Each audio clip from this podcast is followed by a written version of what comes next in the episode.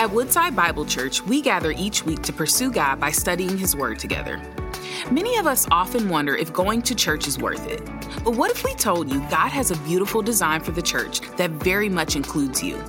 The book of First Timothy speaks to these truths. And if each of us submits to them, our church will function as the loving family God intends. Join us this week as we look at the answers to the question, Church, why bother? Well, can you join me, if you will, in First Timothy? Chapter three. Um, I, I knew going into this series, the pastors of our church knew that one of the risks is that this series, to some, in particular those who might be critical or skeptical about the church, would feel nothing different than an infomercial, that week after week you hear all these benefits without tackling the tough issues that uh, are legitimate about why some people have opted out of the church. Um, I want to make sure that our conversation is grounded in the reality of the moment that we live in. And so um, this morning I opened with a research report that I came across earlier this week. It gripped my heart so much so that I've been reading about it, praying about it, discussing this with others. And it comes from a research um, firm out of Nashville that focuses in on uh, the evangelical church movement, if you will, uh, Christians uh, who would uh, identify themselves that way primarily, uh, called Lifeway, Lifeway Research. Uh, they picked up some of the um, work that the Gallup polling uh, group had done. And here's the headline for the report. It says, "Public trust in pastors falls to historic low." Public trust in pastors falls to historic low. That hit me hard. I got personal invested interest in an article like this. And what it does is it ranks professions that are that are trusted in our uh, country and our culture uh, from greatest to least. So big shout out if you're a nurse, because you rank the highest. We trust nurses more than we trust just about anybody else. Also, big shout out to elementary school teachers. Our country trusts elementary school teachers, and the military. Can we give it up for the military? Our, our country trusts them. Now, you'll be happy to know that pastors did rank a little bit higher than telemarketers. Not kidding. Used car sales people, and if you're selling cars, God bless you, and Congress. I just want you to know those are the three groups. Those are the three groups that we... We beat, just in case you were worried. But here's the here, here's what Aaron Earls writes in this article. Trust in pastors fell for the third straight year and reached an all-time low. Around one in three Americans, thirty-four percent, rate the honesty and ethical standards of clergy as high or very high. Only thirty-four percent do. That means that sixty-six percent say, no, their honesty and their ethical standards are low, according to the latest Gallup survey. This has been a consistent decline that we've seen in uh, how people feel that they can trust pastors. So part of what I've been asking of friends and colleagues, I even dedicated one day to this on my radio program, is, is what has caused this? What can repair it? And I think among the myriad of things that I've heard, one of the things that has become really pronounced to me is that somewhere along the way, we exchanged the qualifications that have been given to us in Scripture for what characteristics a spiritual leader must have for those that are more aptly fit for our culture. And I think that what we're going to see today is a reminder to us that at our core, at the core of the calling to be a leader in God's church, at the core of that, um, that noble calling, as Scripture is going to refer to it, is a man or woman whose life is shaped and centered upon Christ and evidenced through the fruit of the Spirit. My big idea is that one of the biggest benefits for being a member of the church is that the church is cared for by qualified and faithful leaders. If we do it right, that you have leaders in your life that are caring for your soul, and we all need that. This morning on the way into church, I had the privilege of being able to pray with a couple of families that are going through different things, some health, some family issues, some financial, and just praying for them, trying my best to care for them. And it was a reminder to me of the moments when I have received care from church leadership, that we, as we traverse through a fallen world, need the care that comes from leaders who know the word well and can remind us of the promises of, of Christ, that can help us to understand the working of the Spirit, not just in our mountaintop moments, but as David said, even when I'm walking through the valley of the shadow of death. We need those type of leaders in the church. And Paul anticipates this as he writes to his son in the faith, Timothy. And we pick up in chapter three of Timothy, coming out of chapter two, where we examine public worship and we examine the type of men and women we should be now that the gospel has come to us. What Paul wants Timothy to know as he establishes this church in the city, the ancient city of Ephesus, is that every church, if it's going to be sustainable, not only surviving but thriving, has to do so on the shoulders of qualified and faithful leaders, with Christ being the foundation. Look with me, if you will, uh, at verse number one. Now read through uh, verse number thirteen.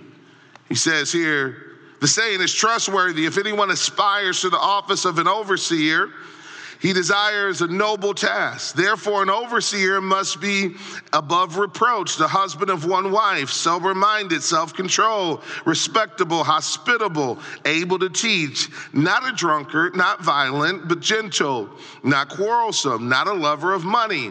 He must manage his own household well, with all dignity, keeping his children submissive. For if someone does not know how to manage his own household, how will he care for God's church? He must not be a recent convert, or he may become puffed up and conceited and fall into the condemnation of the devil. Moreover, he must be well thought of by outsiders, so that he may not fall into disgrace, into a snare of the devil. Goes on to talk about a second office here, deacons. Deacons likewise must be dignified, not double-tongued, not addicted to much wine, not greedy for dishonest gain. They must hold the mysteries, the mystery of the faith with a clear conscience, and let them also be tested first. Then let them serve as deacons if they prove themselves blameless. Their wives likewise must be dignified, not slanderers, but sober-minded, faithful in all things. Let deacons each be the husband of one wife, managing their children and their own households well. For those who serve well as deacons gain a good standing for themselves, and also, turning the page, gain confidence in the faith that is in Christ Jesus. This is quite the list. And I'm gonna be honest with you, as someone who is in church leadership, this uh, is, is really overwhelming. Every time I read this list, it is overwhelming to my soul. I am reminded of the impossible call it is to be a church leader. No one can measure up to this. No one can measure up to this. So I got to give you my first observation here before we get into all the wonderful points that Paul makes here. My first observation is, if you're going to read this right, it has to be read through the lens of the gospel. You cannot le- read this from uh, a horizontal perspective. You could, you could only read this right from a vertical perspective. What do I mean by that? The weight of this passage to me is summed up in one word. It is the last word of verse number ten. Look back at your verse number ten, the last word, and I know we have a few different translations here among us, but most of you will have the same last word. Uh, somebody shout it out. What is the last word of verse number ten? Blameless. Blameless. Now, when was the last time you met somebody blameless? Like, Paul just gave a list of qualities, and verse number ten ends in, oh, by the way, he has to be blameless. Well, I'm disqualified, and so is everybody here except for Jesus, right? So how do I read this properly?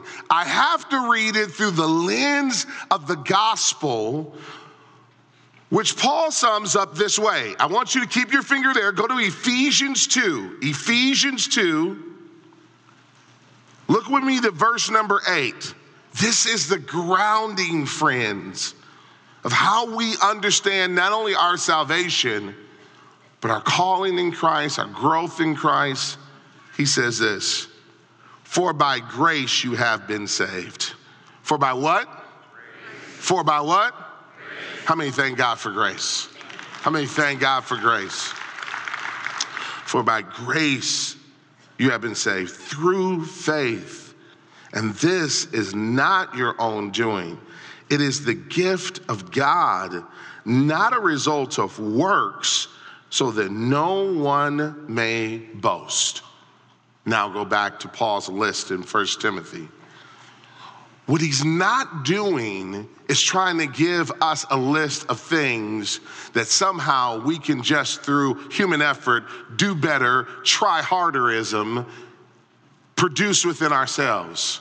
What Paul is saying to Timothy is as you look out among the men of your church, and you're looking for overseers, as you look out among the men and women of your church, and you're looking for deacons and deaconesses, as you're looking out for church leaders, look for the work of the Spirit in the lives of men and women that is producing these qualities. Now, the Spirit is the only one that can produce this within you and me.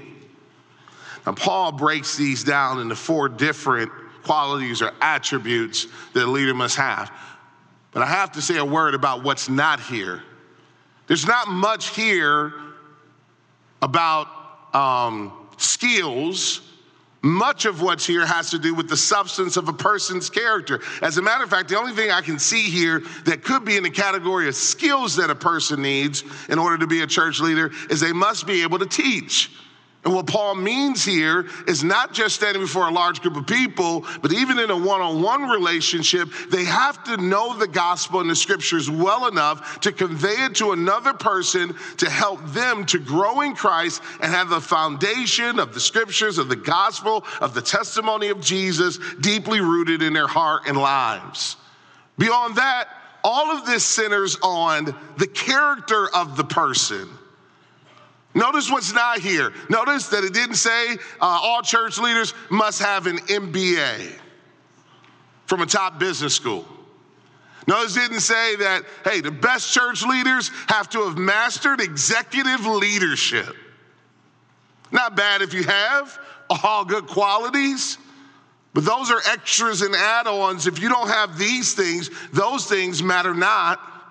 Notice it didn't say that they had to have some level of, of, of uh, popularity, like a thousand Facebook followers. Wouldn't that have been, been cool if, if Paul said, hey, uh, every church leader has to have at least a thousand Facebook followers, right? He didn't say any of those things. What he did say is the working of the Spirit by the grace of God needs to be evident in their lives, like abundantly evident to the watching world, outsiders, and to the church family. I should never have to bring a leader up and everybody looks at themselves and says, now I'm shocked that that person was chosen. There should be a sense of, oh, that's clear to me. Their lives, their fruitfulness, it's clear. Paul gives us four things that a church leader must have as characteristics in their lives. First, church leaders have to have control over their appetites. Look at verses one, two, and three. He says, the saying is trustworthy. If anyone aspires to the office of overseer, he desires a noble task.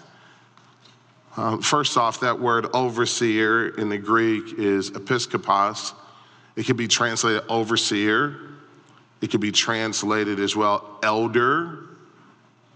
It's also the same used interchangeably with how Paul describes the office of pastor.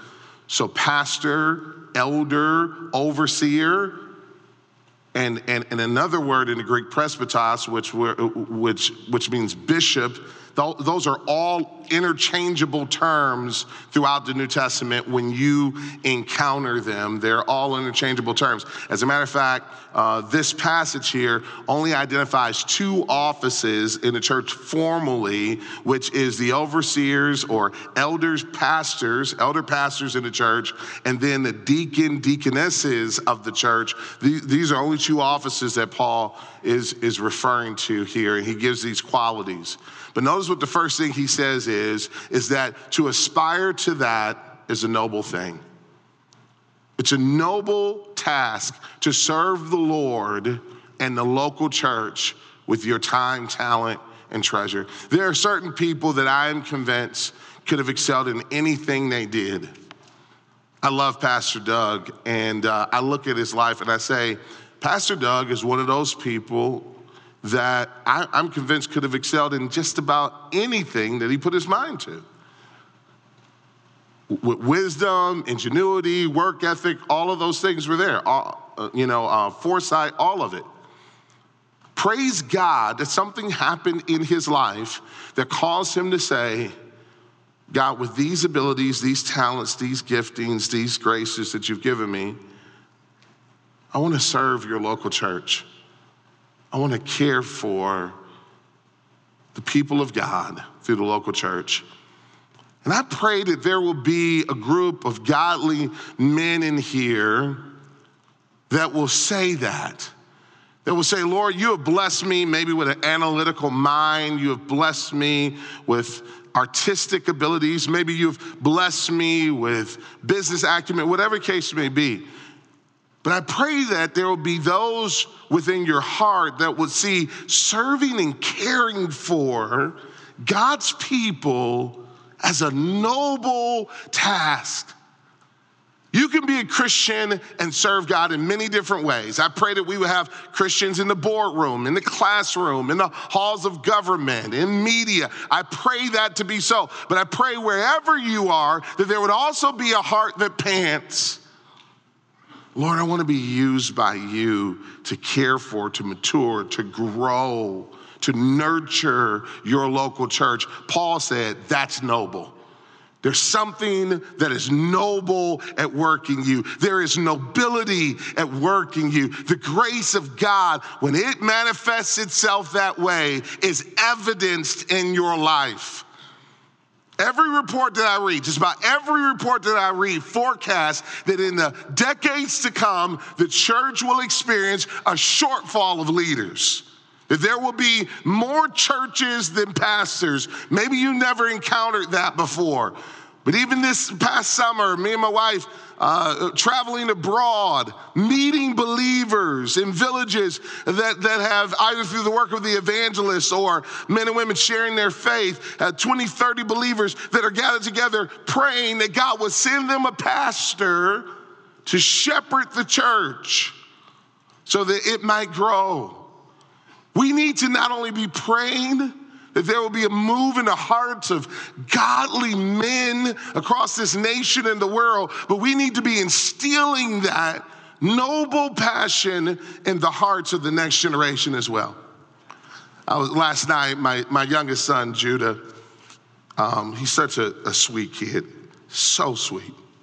As a matter of fact, I told my wife, we need to be nice to this one. He's the one that's going to care for us when we get old. This is the one we need to hook up.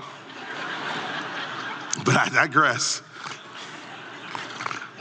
But this, it, my son says to me, Dad, I want to help you with your sermon. I'm like, okay, sweet, let's talk about it, right? This is what I'm talking about.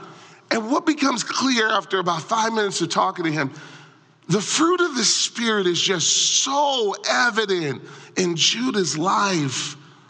And I don't say this for you to put pressure on him. He's still a kid, nine years old, right? Still going to do things. But, but it's clear to me the fruit of the Spirit is in his life. And I said to him yesterday, son, your superpower is the fruit of the Spirit. So clear in your life. And other people will have other great strengths and abilities, but yours is that you love God and, and you're not even working at it, but the love, the joy, the peace, the gentleness, the goodness, the grace, all of that is evident in your life. And I'm convinced that one day you're going to grow up and serve a local church well. As your father, I'm convinced of that, and I'm praying for that for you, however it may be. We need to instill this in the next generation, amen? So it's a noble thing, but you gotta control your appetites. Notice what he says about these overseers. Therefore, an overseer must be above reproach. That means that uh, not, not, not so much that they're, they're perfect, but they can withstand accusation. Paul says accusations will be thrown their way, thrown your way, but you've got to live in a way that if your life is examined, you can withstand it. They, they accuse Jesus of a myriad of things. They, they accuse Paul. They accuse John the Baptist. You will be accused of various things at various times. You cannot control that, but may you live in a way by God's grace that you can withstand the accusation when it comes. And then he goes on to say, that if you are going to live in that way, it will be marked by you being the husband of one wife, sober-minded, self-controlled, respectable, hospitable, able to teach, not a drunkard, not violent, but gentle, not quarrelsome, not a lover of money. He lists all these qualities. Let me just identify three of them really quick for you. Uh, and here's what Paul is saying. Don't live, don't buy into the lie of the culture. Do not live a limitless life. A week ago, I was invited to speak to one of the most exciting groups in our church. It is our Leadership Institute, and it's a, a ministry you've, through your generosity, helped us to fund, where we get a chance to train young men and women, primarily in their twenties, for, for the future of church leadership. Some of them will serve in the local church here. Some have committed their lives to serving globally, but all of them going through a year or two of preparation in that process. And so I got a, a, a chance to come talk to them, and I talked to them about the life, the limitless life. If you were to read and listen to and watch the films, movies, music of our culture, the message is, is that freedom, the ultimate ethic, the ultimate goal is to get to a place where you have a life without limits. But that's foolishness. From the very beginning of Scripture, we encounter two th- things, God's liberty expressed through his generosity and God's limitations. He says to Adam and Eve, of all the trees of the garden, you may fully, freely eat, but of this one, don't touch it, which tells me his liberties are great and vast. His limitations are few, but important. And we gotta embrace those. One of the greatest gifts he gives to us are limitations on our life. Imagine the wreck my life would be if I had entertainment without limits. Imagine the state of my life if I had work without limits, no rest. Imagine the state of my money if I had financial spending without limits. So it's a lie to think that the limitless life is the goal. No, we want to live with limits and celebrate those limits, right?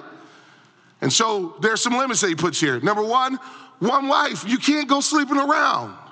And the church said, amen. Amen. That's not like a hard part of the quiz. Get married, be faithful. And the church said, amen. Now, these are going to be the areas where Satan will try to tempt you in. But you got to embrace limits. He comes to Jesus and he says, turn the stones into bread. Just eat. Don't fast. He comes to Eve and says, did God really say? And he's going to constantly come to you and tempt you to break limits. But blessed is the man or the woman who embraces these limits. Not a drunkard. Now, the prohibition is not against the consumption of all alcohol. Now, I grew up in a community in which I saw alcohol massively abused. And so I made a decision early on that I'm not going to do that. I don't want to consume alcohol. That was a personal choice. But the prohibition here is against drunkenness, the excess of alcohol. He says, you can't live that way and be a leader in the church. Then he says, with money.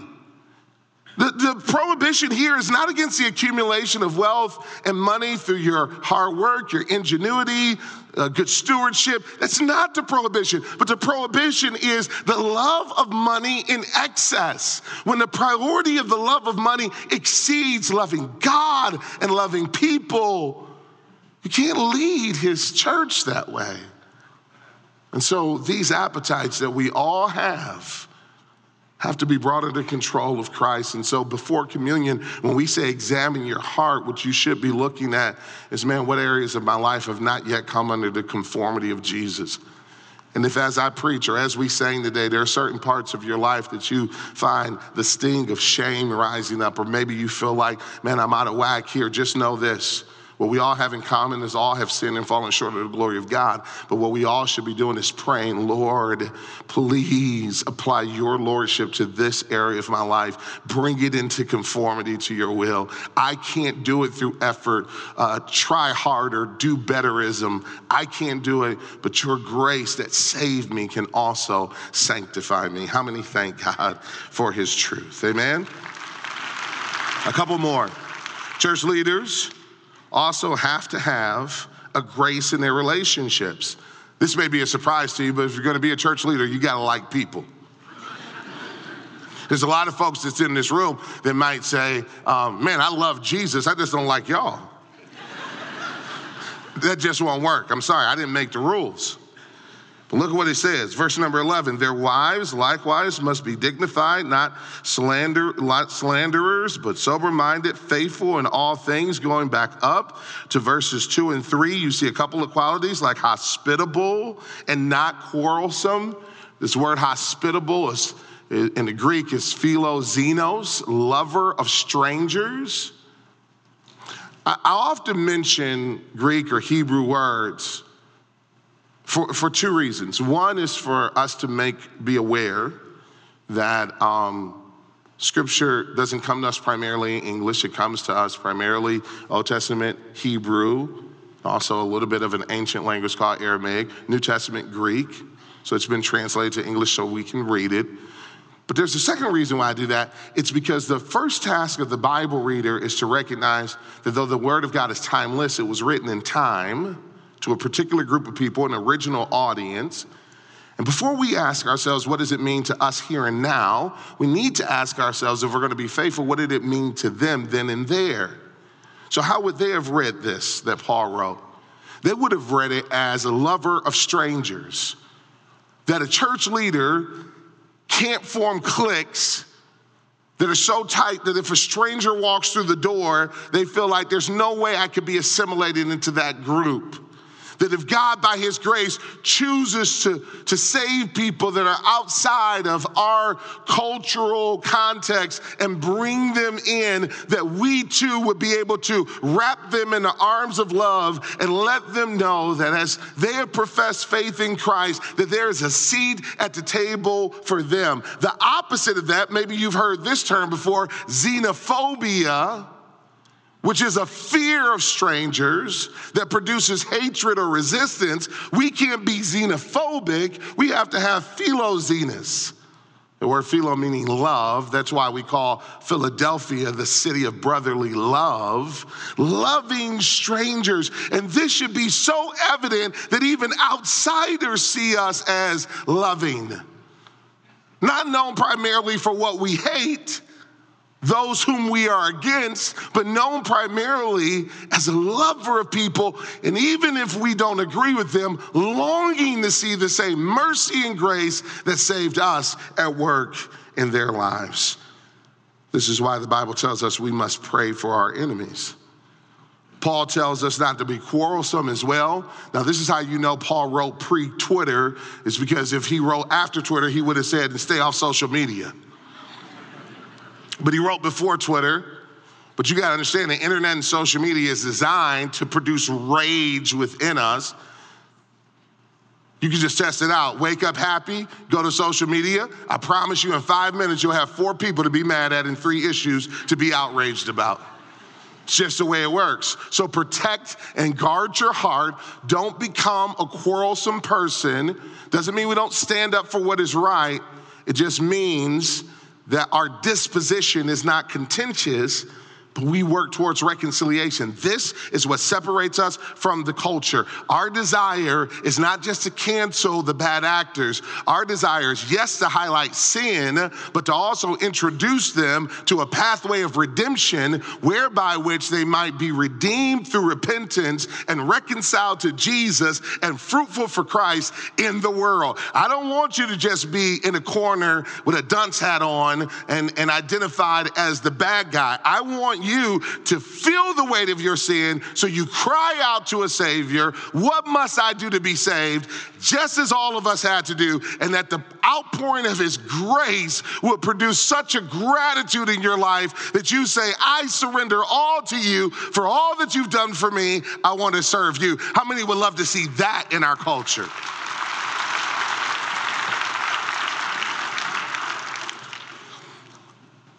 Paul talks to uh, deacons. Now the overseers were called to the pastors, the elders. And we have such a great group of elders and pastors in our church. If you're an elder or pastor here, I just want to say thank you for leading our church, for shepherding my own soul and my family. They lead primarily spiritually, spiritually leading the church. The, uh, the deacons and deaconesses support them through a myriad of practical works. The third thing that he says here is that church leaders have leadership in their home. He says something that's going to cause all of us with kids to uh, maybe choke up a little bit. He says he must manage his own household well with all dignity, keeping his children submissive.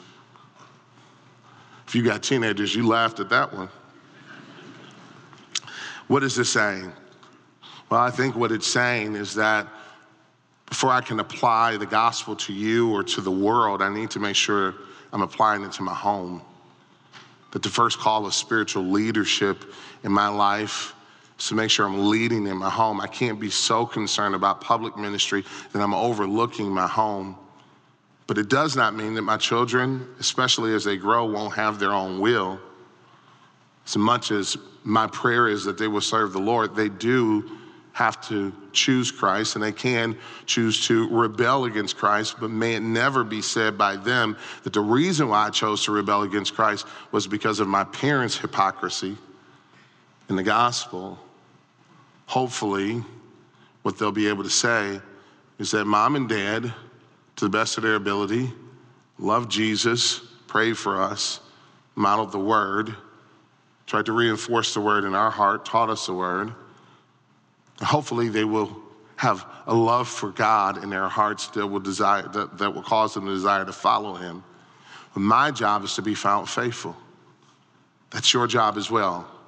Our prayer should be, Lord, help me not to be a public success while my private life is in shambles. And if we find that that is the case, it is okay to say for a season, I want to pause public ministry so that I can care for my home. That is right. That is good. And whenever I see a person do that, I commend them for the courage and faith to do that. Listen, we all may have seasons where that may happen. And we do it in a concert of community, never alone. But as we do, follow Christ in that way, I believe it ministers something to uh, the rest of the body that we can apply the grace of God, the word of God, the gospel in our homes and our families first, and then to the world. Finally, leaders have to have maturity in their faith. Notice what it says in verse number six. He must not be a recent convert, or he may become puffed up with conceit and fall into the condemnation of the devil. There are many times, there have been times when somebody comes, says, I'm new to the church, and then they break out their resume and they tell me how gifted they are, so where do you want to use me? To which my response is, be faithful in just attending. Just come and be a part of the body. Let me watch your lifestyle. As impressive as all your corporate successes may have been, praise God for that, your educational accolades, those things are wonderful. It's not how it works in the household of God. We don't come in as superstars. There's only one superstar. How many know that? There's only one main character. All of us are supporting actors at best. There's only one main character. His name is Jesus. There's only one superstar. His name is Jesus. All the rest of us fall prostrate before, prostrate before him. All the rest of us simply come to serve him. And leaders are not novice, but they're people who have been so fruitful that when they stand before you, hopefully you say, yeah, that makes sense that they're a leader because I've seen the fruitfulness of their lives. I just want to say this as I close in prayer and we'll close in worship. We have been blessed extraordinarily here at Woodside with a group of men and women, elders, deacons and deaconesses, who serve you faithfully. Some of them are in the lobby today. As you exit, maybe shake their hand, say thank you for serving the church. Pray for your leaders and pray that God would give you a desire to serve the church as well. Let's stand. Father, I pray in the name of Jesus that you would be at work in our lives, that you would draw us to yourself and that you would help us to live for you. Lord, bless us to be a church that has the grace and the giftings of leaders who love you and love those who you are saving. We ask this in Jesus' name. And all God's people said, amen. Thank you for joining us as we study God's Word together. We would love to hear how God is moving in your heart and get you connected into the Woodside Bible Church family. Head to woodside bible dot org slash connect to introduce yourself today.